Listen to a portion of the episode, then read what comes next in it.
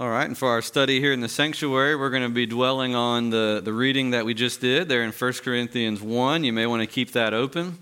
Uh, we are looking here in January, uh, we're finishing up this series on the attributes of God, and we're looking in particular at those attributes that we call communicable attributes. And what we mean by that is these are the things about God that He wants to share with us. He wants us to, in some way, reflect who He is. Uh, we looked at holiness last week. God is holy, holy, holy. And God actually calls on us as his people to be holy as he is holy, believe it or not. Well, same thing here. God is wise. In fact, the Bible says this about God God is the only wise one. God only wise is what it calls him, as we sang earlier. And yet, even though God is the only wise one, he has created us to share in some way in his wisdom. How is that? Uh, this chapter, this section that we read, explains it. Now, if I were to ask you to describe really briefly who the most wise person you know is, what, what that person is like, I don't know what would come to your mind.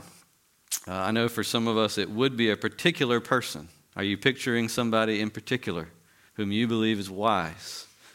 Uh, maybe a parent, a grandparent, a mentor, uh, or maybe you're not picturing a person at all. Maybe you're thinking about some description, some ideal of what that wise person would look like. Or hopefully you're not thinking this, but on average, this is what people do think. Maybe you're thinking of yourself. Uh, did you know?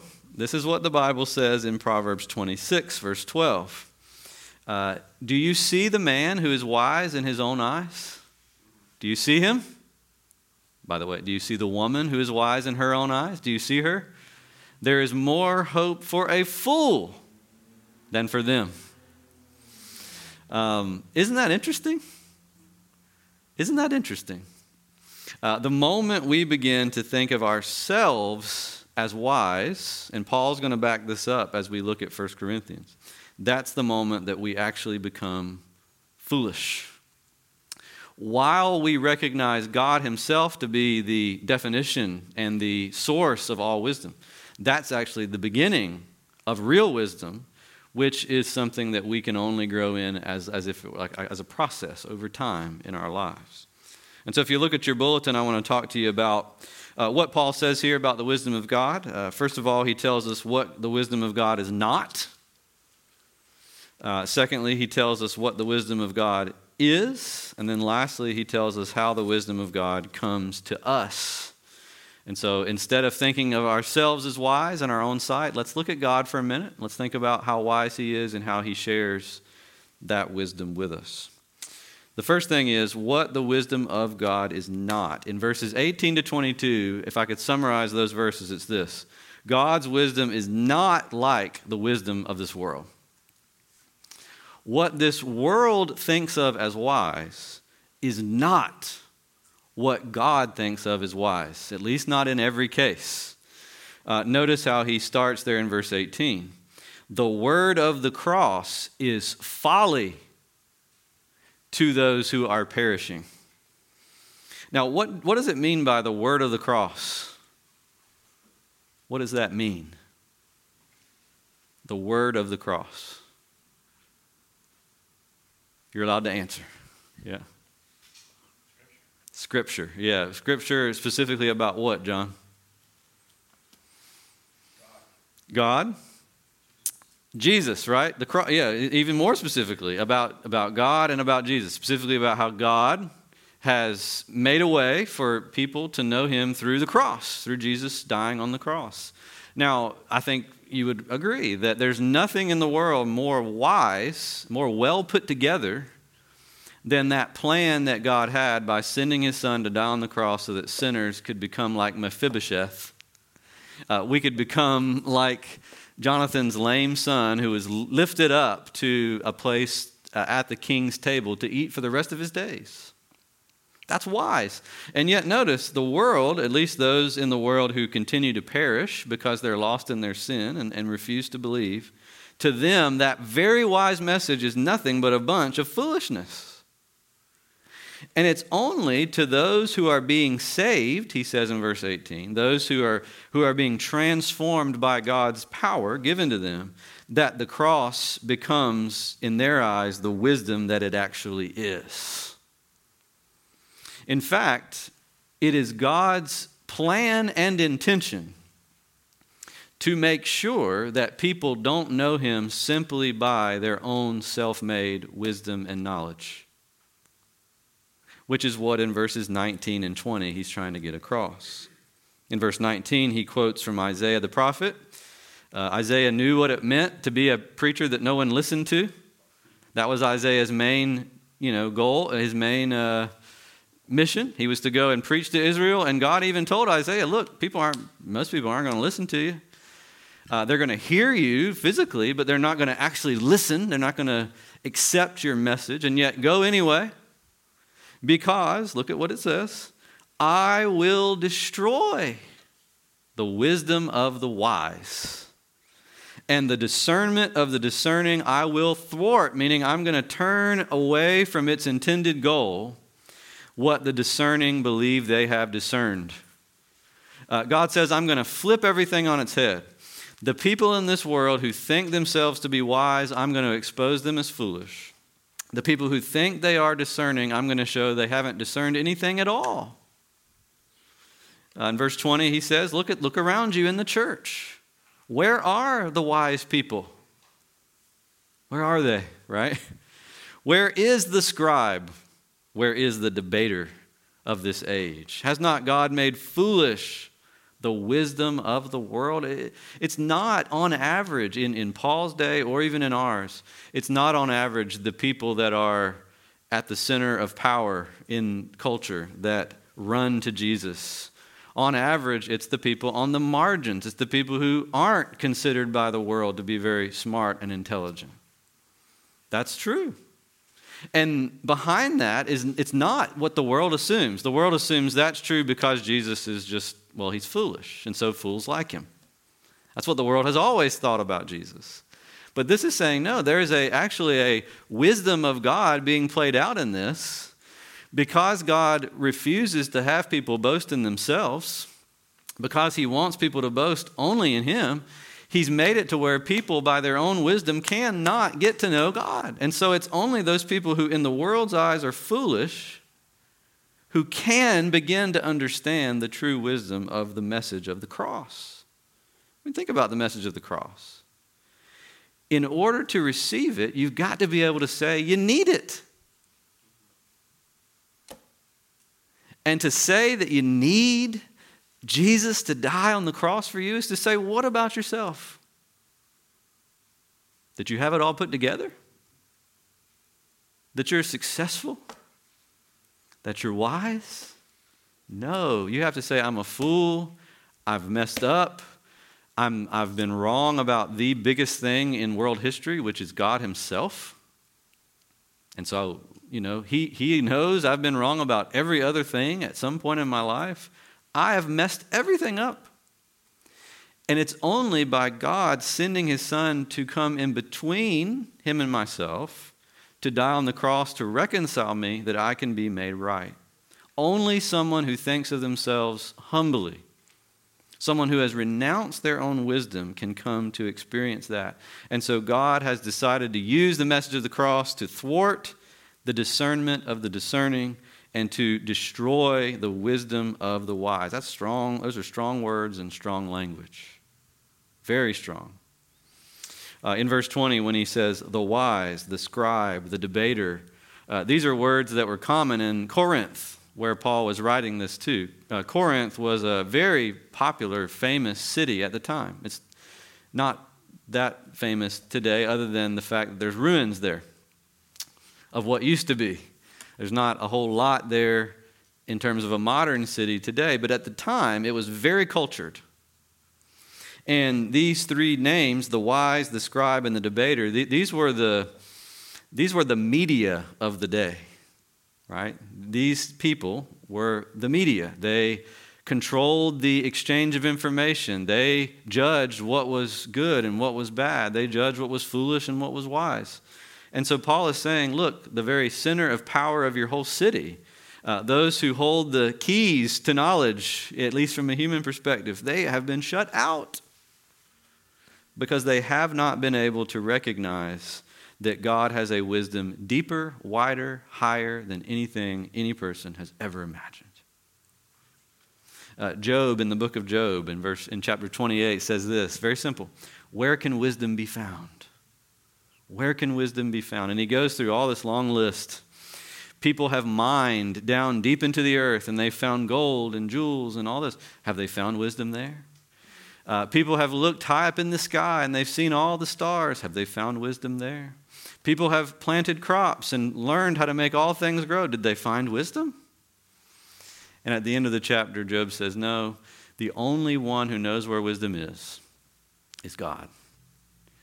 And God says to man, Fear me, and that will be the true beginning of your wisdom. That's where it will begin.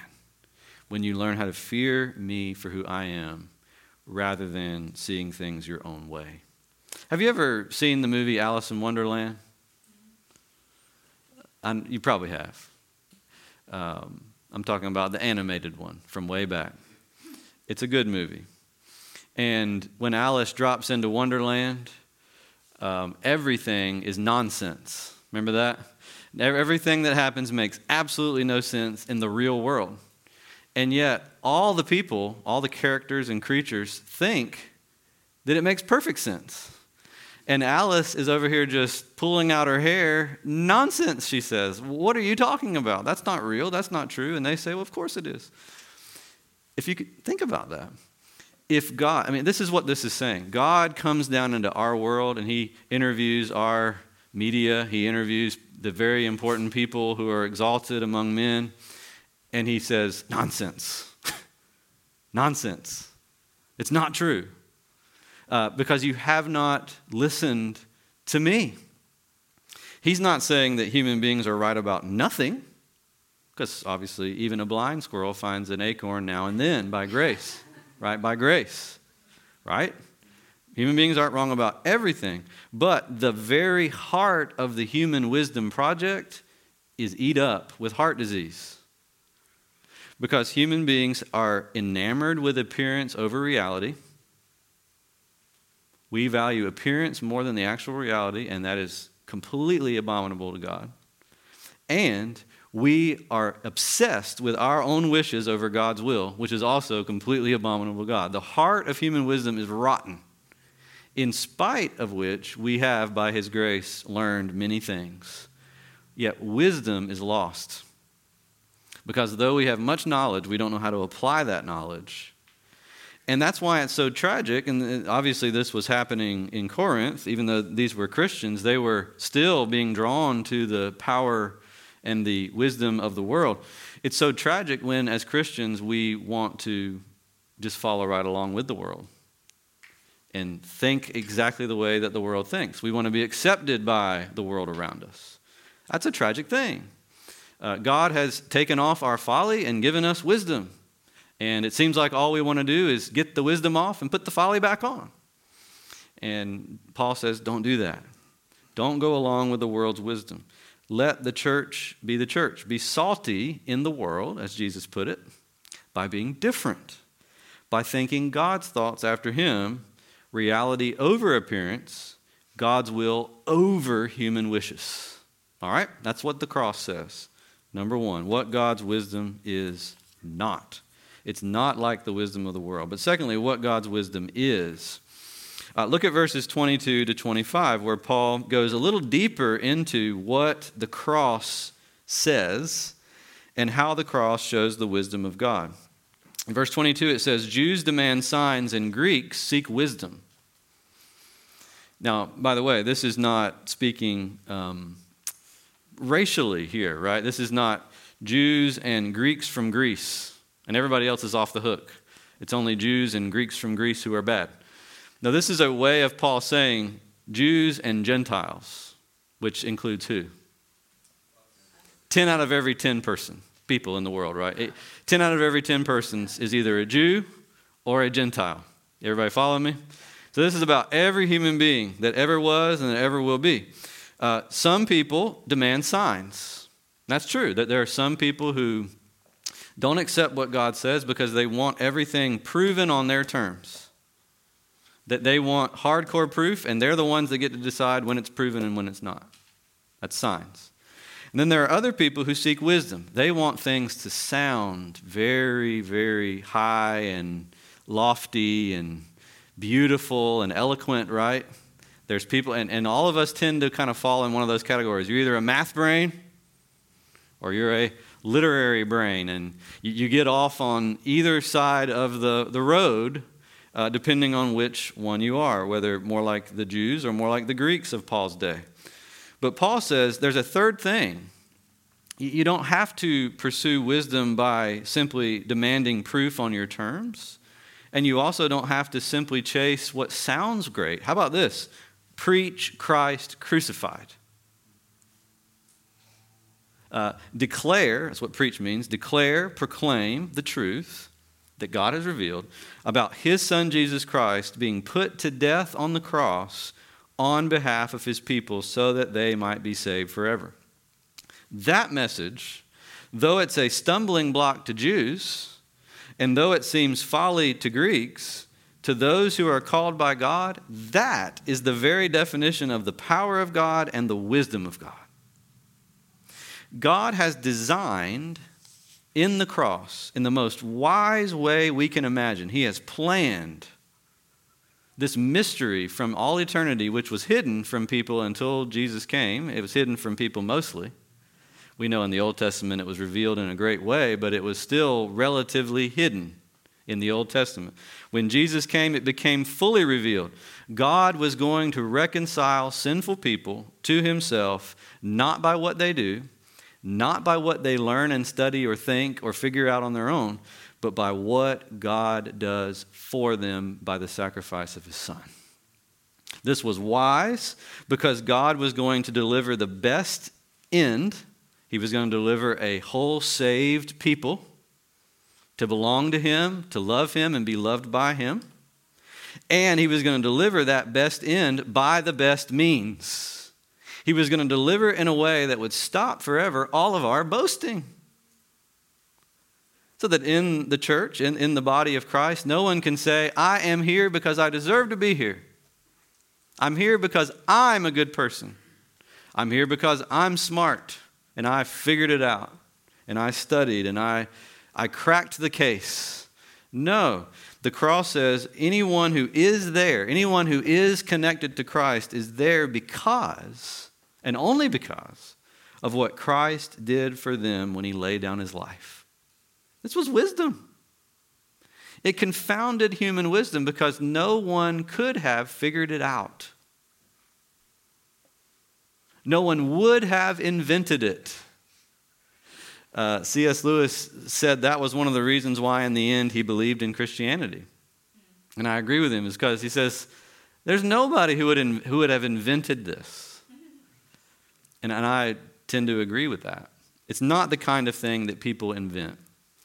Because there's plenty of religions to show you what people invent. And almost all of them are human exalting. In some way or another, right? They're, they're human exalting. The gospel of Jesus, when taken rightly, when believed rightly, is human abasing. It's human humbling and God exalting. Nobody would have invented that. Uh, plus, who would have thought that God's method, method of salvation would be for him to become a human fetus in the womb of a young woman in Palestine in, you know, the first century AD under Roman rule. A man who would be despised and rejected his whole life and who would eventually be put to death in the most gruesome way or the world has ever known. Who would have guessed that one? Certainly not the, the Jews, even though they could have known that because the Old Testament really did show them to be prepare them, and some of them did know that. By and large, they didn't see it. And definitely none of the Greeks saw it coming. Because this defied everything that all their philosophers had ever said, whether it's Aristotle, Socrates, Plato, whoever, whoever you think about. They could have never guessed at what God would do in the cross. In other words, when we say God is wise, when the Bible says God, in fact, is the only wise one, what we mean is that God has the perfect ability to achieve the best ends by the best means every single time.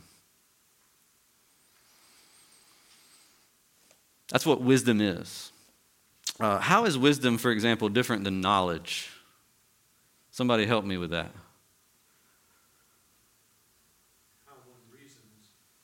Good. Say more, Ed, about that.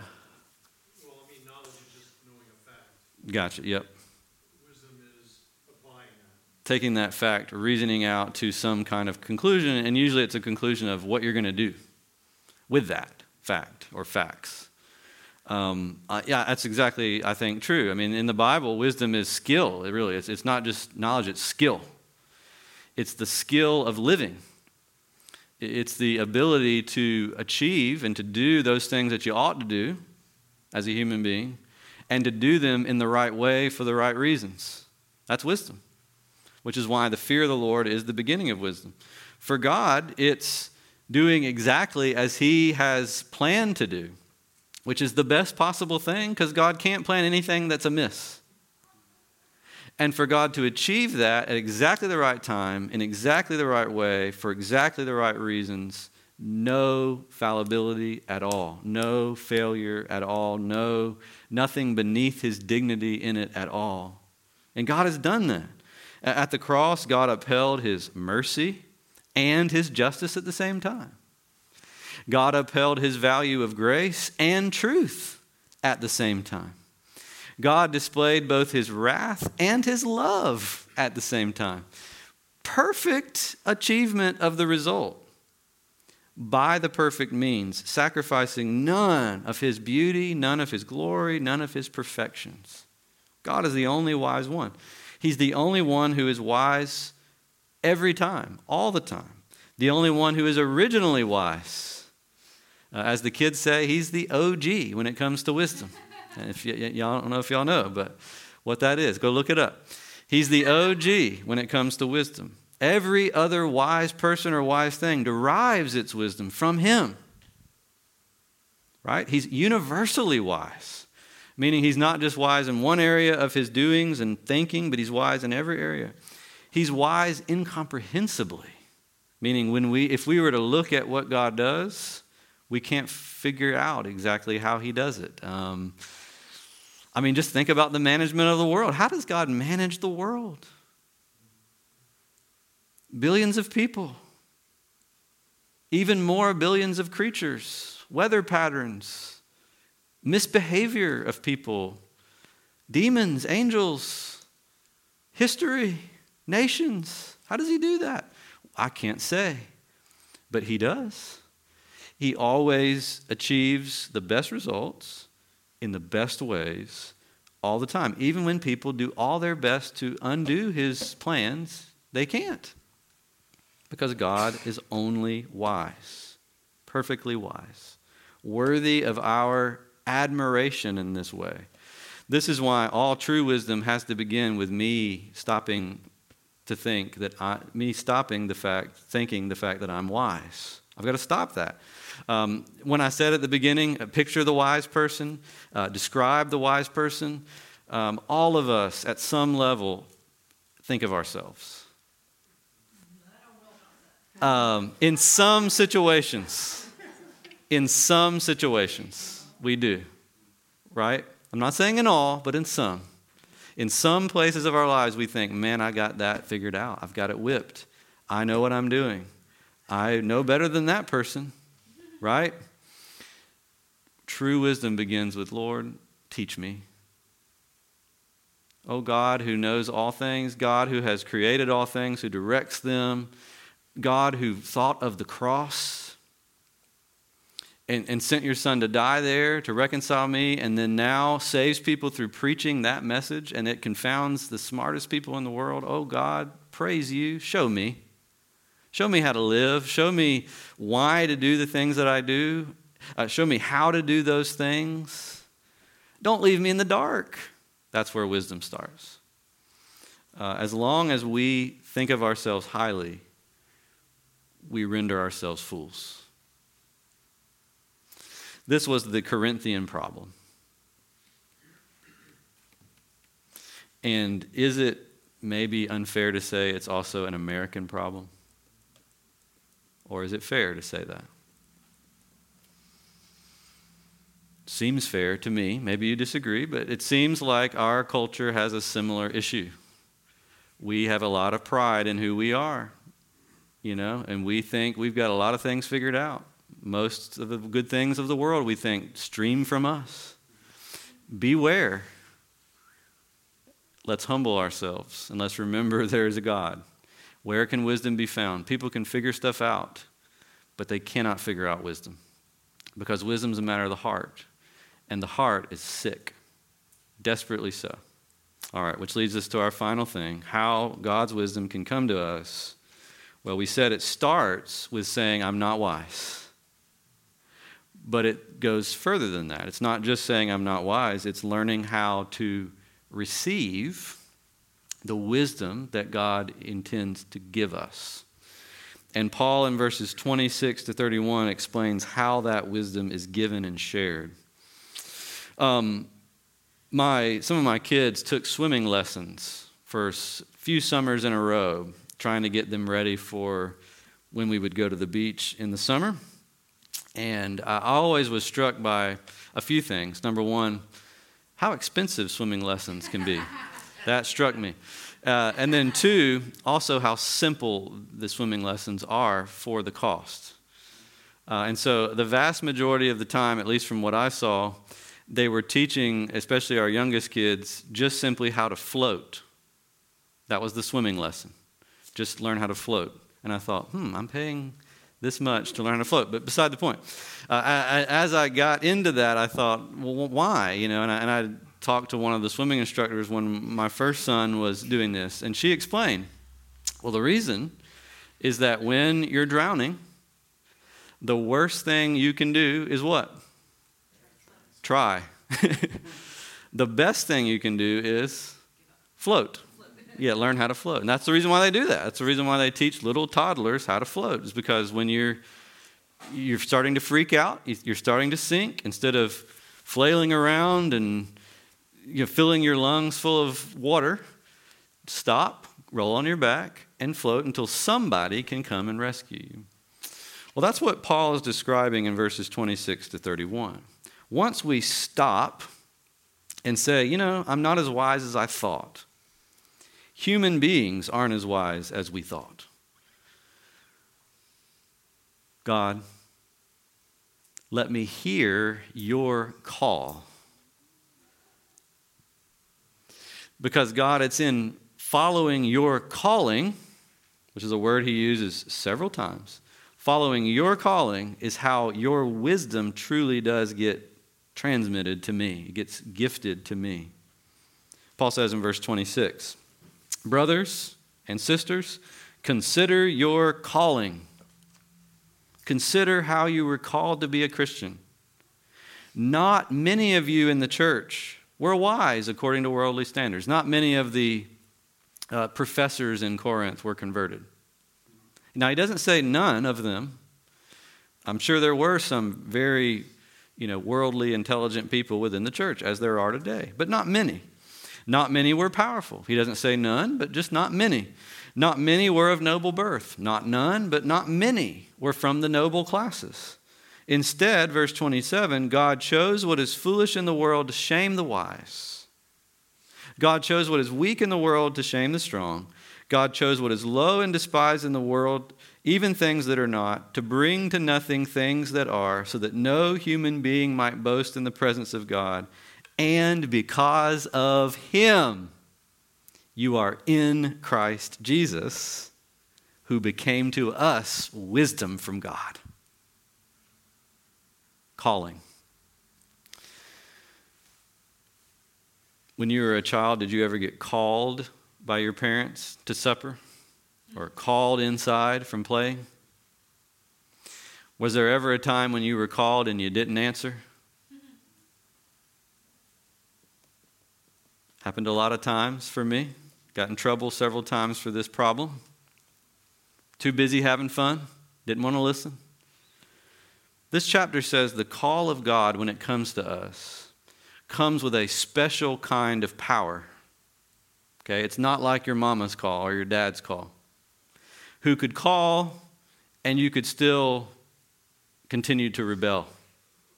Here it says the call of God comes according to God's choice. Verse 27. And that when God calls according to his choice, he actually brings us into Christ Jesus. Verse 30. Because of him, because of God, because of the one who calls, you are brought into Christ Jesus. This is speaking about the call of the gospel. When the word of God is preached, when the, when the word of the cross is preached, many people think it's foolish. In fact, all of us would think it's foolish unless God did something in our heart to draw us, to woo us, to convince us, and persuade us to change our minds. And this is what the Bible means by calling. God changes the mind he changes the heart so that no longer do we hear the word of the cross as foolishness, but we hear it as the most brilliant message we've ever heard. What an absolute joy it is to know that someone like me can be brought into God's family at His own expense. A foolish person like me can be wise in God's eyes. Sign me up. When God calls us, that's the kind of change that occurs. So that through the power of God, we are put into Jesus who becomes to us wisdom. In other words, we get into Jesus and Jesus gets into us. Christ in me, me in Christ, what is called union with Jesus. When you believe in Jesus, you become one with Him. His righteousness becomes yours now. His death is yours. His resurrection, yours. His reign, even in heaven right now, somehow becomes yours. You are seated with Him the Bible says, in heavenly places. And also, y'all, his wisdom becomes yours. You're given, as Paul will say in the next chapter, you are given the mind of Christ. When a person learns how to receive the cross as his only hope or her only hope, it opens up a new relationship with God that's not just it's not at a distance anymore. It is a oneness. It, it is best described as a kind of marriage where the two become one flesh, but here the two become one spirit. And the Spirit of God comes to live in us to teach us that wisdom that is God's. Uh, so that the only wise God actually can make fools wise.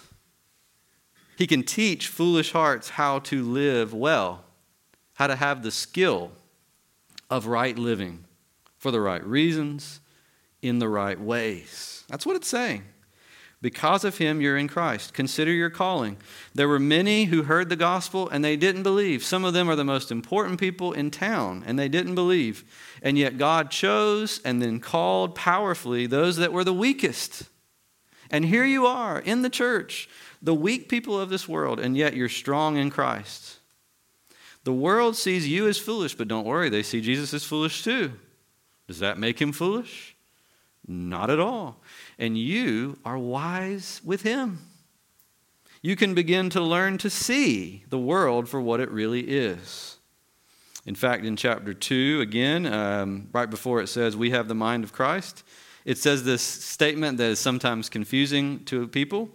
It says, The spiritual person judges all things, but is himself to be judged by no one. What does that mean? This means the person who has the Holy Spirit can understand the non Christian perfectly well. And the non Christian world perfectly well. Why? Well, we were that way.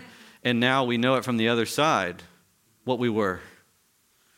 But the non Christian doesn't know anything about the Christian, can't understand a thing about the Christian. It makes no sense to them why the Christian is the way the Christian is and why the Christian thinks the way they think. When they're thinking according to Jesus, that is. Right? The spiritual person judges all things, but is himself to be judged by no one, for we have the mind of Christ. Imagine it. In the gospel, through the cross, not only do we have righteousness, not only do we have sanctification, not only do we have redemption and all the things we normally talk about in church, but we also have this wisdom. We have the ability to read Scripture and not just hear the words of men, ancient words that are out of date.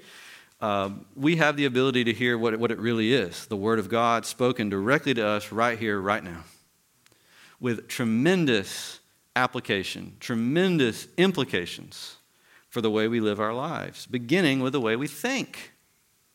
With the way we think. I said in the first point that the wisdom of this world is bankrupt because its heart is bankrupt.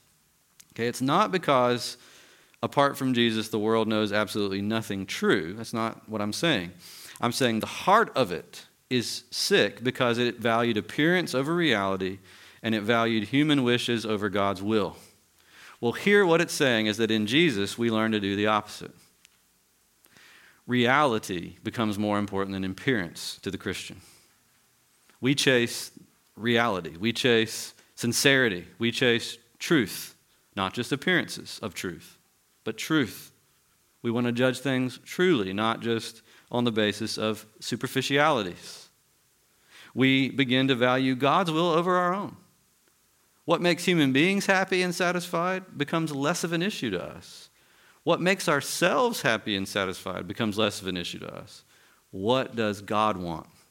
That becomes the number one priority because, well, Jesus died for what God wanted. That wins us over. you know, if Jesus was willing to shed his blood to ensure that what God wanted happened, who am I to resist doing what God wants and wanting what God wants? And so you see how Jesus can become wisdom uh, to every single person uh, in the world. When God lifts us up, as we in the in the terms of what we saw this morning, and sits us at the king's table. One of the things that he's feeding us every day, and one of the things we get the opportunity to to grow in every day, is true wisdom, the fear of the Lord, leading to a skill in godly living for the reasons that God has given us to do it from the heart, sincerely and truly. This is what one writer says, and I'll leave you with this in closing.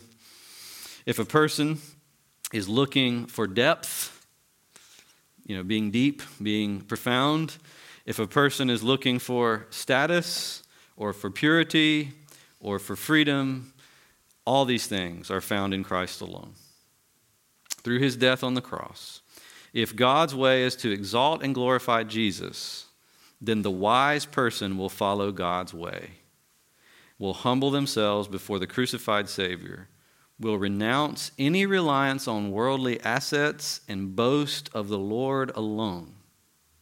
That is true wisdom. Amen. Let's pray together and ask the Lord to give us that gift, true wisdom in our lives.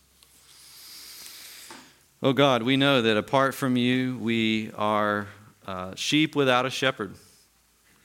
When Jesus looked out over the crowds, that's what he observed about us harassed and helpless, not knowing which way to go.